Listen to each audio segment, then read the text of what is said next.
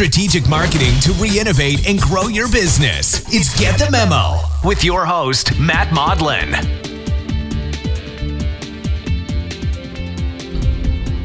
Hello, everyone. Welcome to another episode of Get The Memo podcast. This is episode number thirty, and I'm excited about the topic that I wanted to discuss today. We've been, I think, talking all around and talking a lot a bit too, uh, the idea of referrals. And today, I kind of want to hit it head on. Um, so, most businesses, as I've mentioned before, that we talk to, would say that ninety-nine percent of their new business comes from referrals.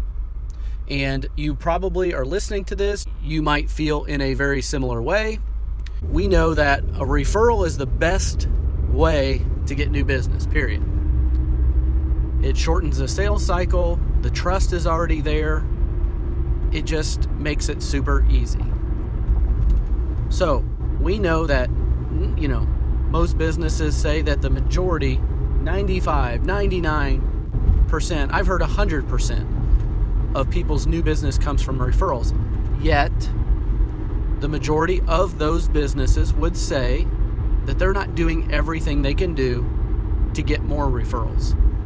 In other words, they're being more reactionary about the referrals than they are being proactive about getting them. You know, they sit back and wait for these referrals to come in, and they don't realize that there's a lot of things that they can do to get more referrals, okay? And we've talked about that in previous podcasts. I hope you go back and listen to some of those. But today, what I really want to focus on is a topic I call being referral ready, okay? I've talked about this a little bit and some given some examples of situations where folks were not referral ready. And today, I want to talk about what it is specifically that you need to do for your business to make yourself referral ready. Okay? So, strategically, a referral comes from someone who knows you, someone who trusts you, someone who likes you, someone who, you know, can explain your business really well, someone who can identify a problem that someone else has and tie it to a solution that you offer. But number one thing that you have to do to maximize the number of referrals is you have to make it really easy to refer you, okay? So primarily what that typically means is it means that you have simplified the explanation of the problem you solve, okay? Most people, I would say, would give more referrals if the explanation of what they needed to to share was simplified. But yet, in business, we tend to realize there's a lot of different ways that we can help people and a lot of different ways that that help could go. And we don't want to miss out on an opportunity that may be there where someone thinks they have a problem this way and another person thinks they have a problem this way, so we end up describing it both ways.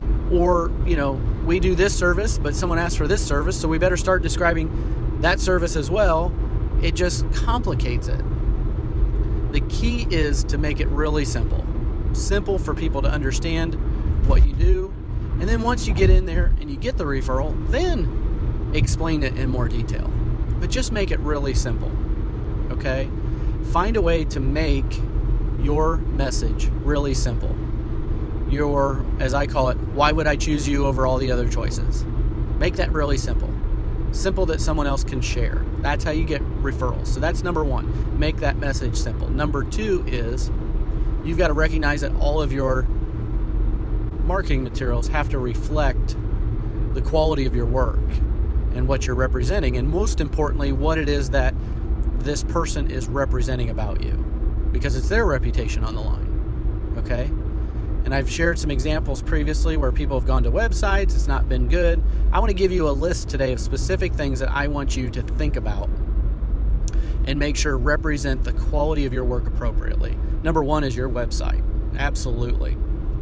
And people will try to make you believe, you will try to believe yourself that you can go, you know, two years or more without even touching your website. And in today's day and age, that is just not possible. You can't do that. You have to be updating your website. Your website has to look current. And the trends of websites tend to change. Watch your competitors. Make sure you're making micro investments in your website. You don't have to design a brand new website from scratch every two years or every year or every six months, but you do need to make micro updates to your website. Show that it's important and show that the outward representation of what you do is important. So your website has to do that. Um, that could be pictures of work you've done. It could be uh, articles that you've written to show your expertise. You know, keep things current, okay? Secondly, social media. Social media is a necessary evil. Don't go into social media thinking that you are going to get new clients from that per se. Go into that just to say, I want to make sure that I'm representing myself online professionally, and the quality of the work that I do is aligned with my representation online. And social media is a big one. So you need to make some regular posts, share some ideas, content, share some projects you've completed, share some of the articles you've written, um, thank someone, congratulate someone. There's many types of simple activities, but you don't need to do it every day, but you need to do it every week, and you need to show activity consistently, okay? Those are a couple of really, really big things. Another one, your business card. Your business card is probably the simplest way to share professionalism. Do not skimp on business cards, okay? A business card should be professionally designed. And I don't want to knock any of the print companies or anything like that, because they do have professional uh, staff that can design business cards. But you need to really pay attention to how this business card visually represents you, because it can absolutely set you apart, or it can really make you look unprofessional. So utilize the front and the back of the business card. Business cards that are more professional today tend to have something on the back as well. It's just really simple. Generally speaking, it doesn't cost anything more, if if much at all.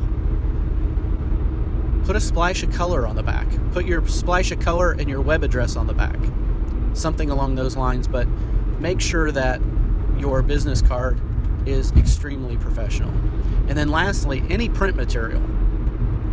Take it up and get it printed professionally. Ideally, you would get it printed edge to edge. So in the industry, they call that full bleed. Get your stuff printed well. You get one job that you wouldn't have got otherwise. It's going to well more than pay for itself. Remember, think about this as you receiving it and what kind of impression you would have if someone handed this to you. Remember that. That's getting yourself referral ready. You want to maximize the referrals, and before you start asking people for referrals, you need to get yourself referral ready. And those are elements of your representation that truly matter, truly make a difference, and it's important that you take care of those things. And again, I hope this helps. Uh, my intent is to just give you more strategic ideas around marketing to grow your business. And remember, whenever you need to be more strategic with your marketing, get the memo. This has been Get the Memo Podcast. For show notes and more articles to help you grow your business, visit memo marketing group dot com.